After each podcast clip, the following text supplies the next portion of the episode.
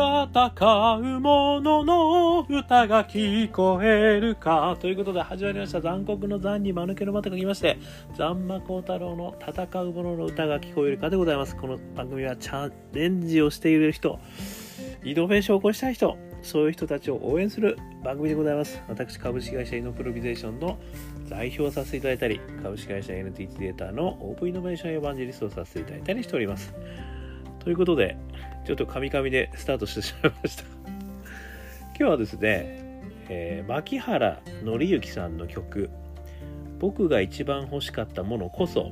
イノベーターの真髄だと分かった」というねお話をしてみたいと思います。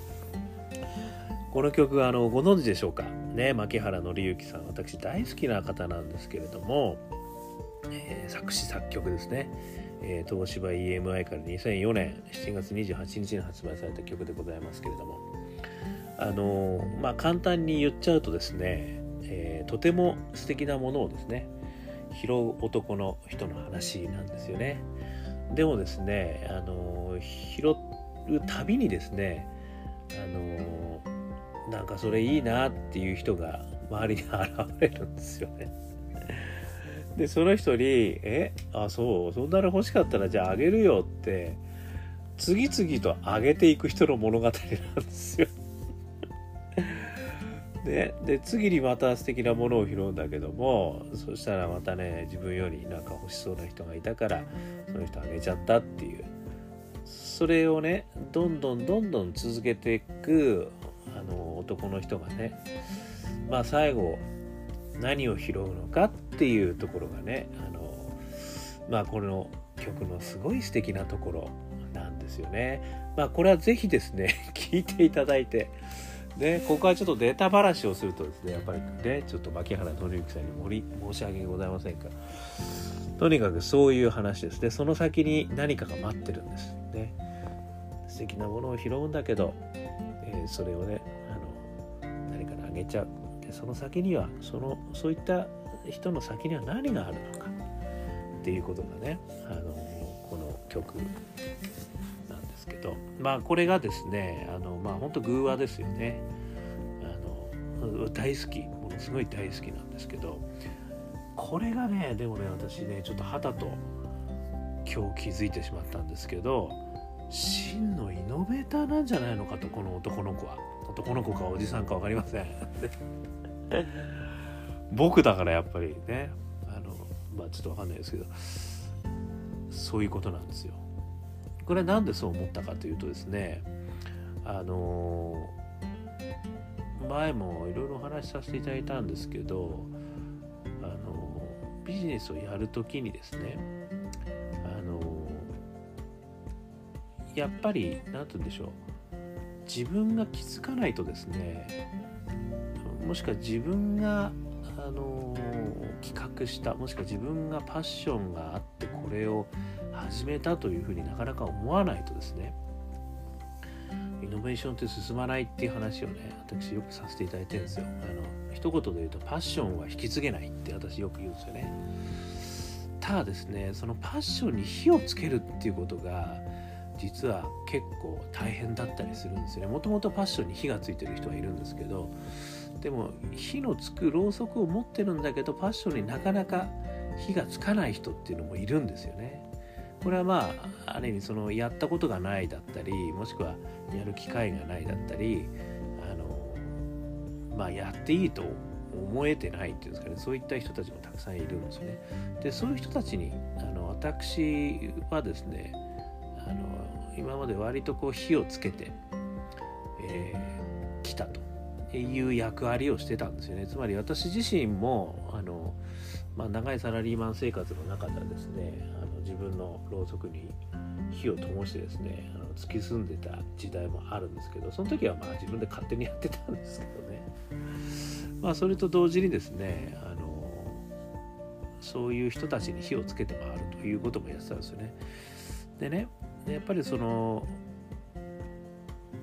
ある意味ですねその成果を渡してあげるということをあのすることによってイノベーションがすごくねあの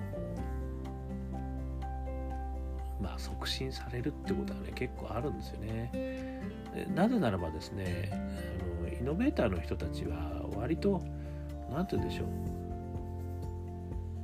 その成果というものを何に求めるかなんですね。やっぱり世の中を変えるということをやっぱりこう最大の成果というふうにこう考えている節があるんですよね。なのでそういったことをあの成果として欲しいからまあある意味ねサラリーマンの会社の中における成果みたいななんか受注とかねなんとかっていうのはもう他の人にあの全然興味がないからあのやってくれていいよみたいなね話をすると。いうことによって、まあ、イノベーティブなことをねどんどん進める推進力になっていくという話がねあのあるということなんだと思うんですね。で、えー、まあ、さっき言った話ではね、まあ、自分に火をつけるという意味でも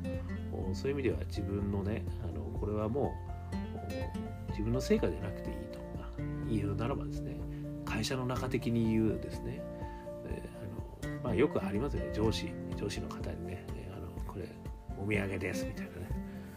もうそれでいいと。変わればいいと。世の中が変わればいいと。でまたその後に次のことやるみたいなね。で隣の人をね私がその自分がイノベーターとしてじゃなく、まあ、メンターみたいなアクセラレーターとして始めた時はその隣の人の、ね、頭に火をつけてあげるんだけどその火は自分でついたっていうふうに思ってもらうと、ね、あくまでも自分がやってもらったということでその火をつけるとこまでは私が一生懸命頑張ってねいろんな人とこうマッチングしてたんだけどそれを自分の成果とせずにその人に渡してあげるということもねあのよくやってたんですよね。まあそれが結構講じることによってですねあの例えばやっぱりそういうこうインキュベーションだったりアクセラレーションだったり、えー、やってる組織のね人間自体に実は成果がつかないっていうね悩みも中にはですよね私の中にはですねで私自身としては全然それでいいと思ってたんですけどでもやっぱりねそのチームの中にいる人の中にはねやっぱりちゃんとそこでこ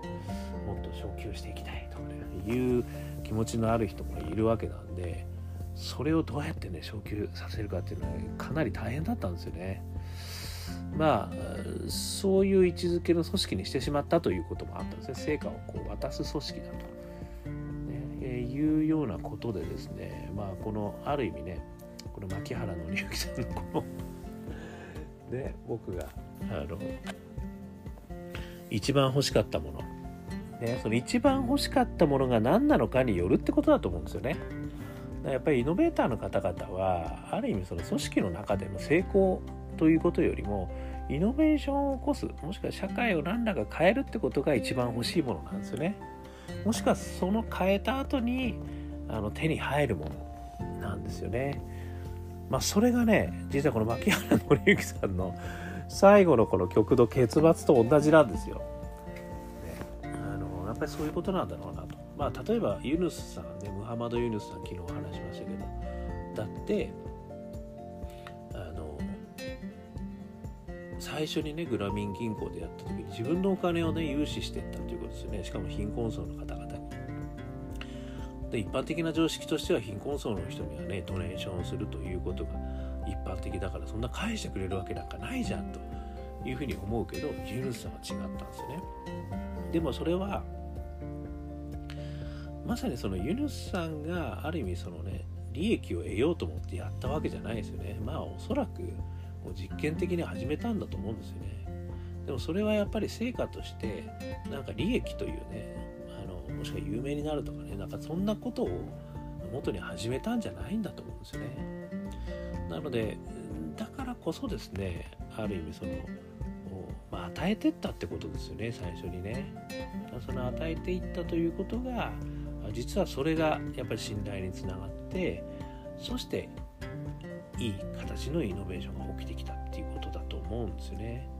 でその形がやっぱりユノさんが目指すねあの誰でも起業ができる世界とそれによって貧困を解決できるとまあこれ昨日お話した話ですけど、まあ、そういったところがですねあのある背景にこの最初にねやっぱりこの欲しい人に与えるっていうことがねすげえ大事なんだよなっていうこれをですね今日は非常に思ったんですね。まあある意味その世の中でねなんかこうヘレン・ケラーさんとかね、えー、なんかこうそういう人たちってこう突っ込んでますよね自分から自らをね、まあ、自らの時間をそこに与えてるという言い方をしてもいいですよね。だから欲しい人にやっぱ与えるところから始まると。でそこで得られるものっていうのが何なのかってことをねあのー、やっぱり名声とかねなんかそういうお金とかねそういうことじゃないものが素敵っていう いうことなんだろうなっていう気がしたんですよ。何なんだよお前その歯に挟まったものの言い方はっていうね。そこはねこの牧原さんの曲を聴いてほしいんですよ。最後言っちゃうとねこれ答えになっちゃうからね言えなくなっちゃった。でなんとなく分かりますよねでもね多分そのイノベーションして世界を変えたい人たちっていうのはあのそういうことじゃないんですよね。それによってまあ本当に世界が変わったなとかみんなが喜んでくれたなとかっていうことがあの本当に欲しかったものっていうことになるんだろうなということなんですよね。まあ今日はですね実はあのあるめちゃくちゃ私が尊敬するイノベーターの方とお話をさせていただいて。改めてちょっとそのことをですねその方も言ってたんであやっぱりそうなんだと思ってちょっとねあのちょっとその方のお名前は今言うことはちょっとできないですけどね、まあ、また後々あの明かす時が来るかもしれませんということですね。ということでですねあの今日はあのまずはね与える。でそれがどんどんかどんどんか与えるということでまあそれでね得られるものがあのまあそのイノベーターの方々が欲しかったものになるのかなって気がするんですよね。でまあイノベーターなのかイノベーターじゃないのかっていうのはちょっとなんかこう定義がすごい難しいんですけどやっぱり自らの意思でね何らかの世界を変えてもしくは何らかの新しい価値を作りたいっていうところがやっぱりイノベーターだと思うのでそこなんですよね。そこが手に入ればまああのあとは何でもいいなんですよね。そういう意味ではね。だから後のものは全然お渡ししますと、ね、みんなあのそれを美味しくいただいてくださいっていう。そういうことに、ね、なりきれたらこれイノベーターになれんだろうなって私自身。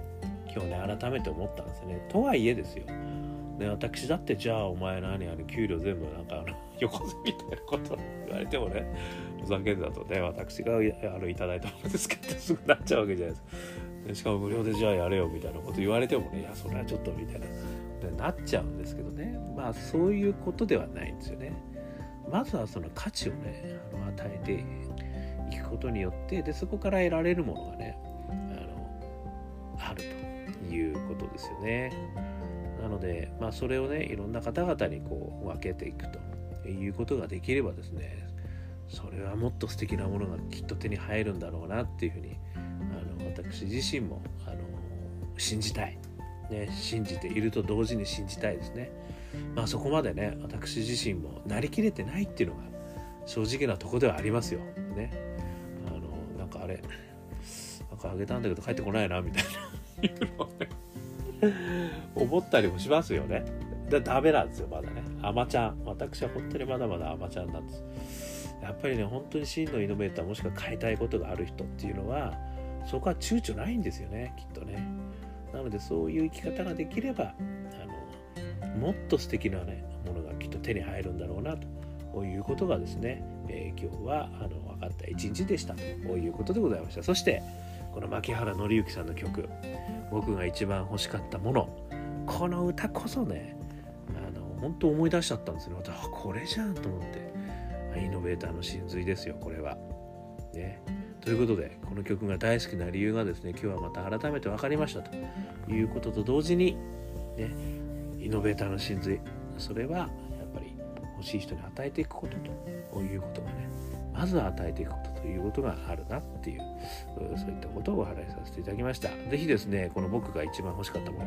作詞作曲牧原紀之さんね東芝 EMI2004 年7月28日発売されてますんで Apple Music ねいろんなとこで聴けますので、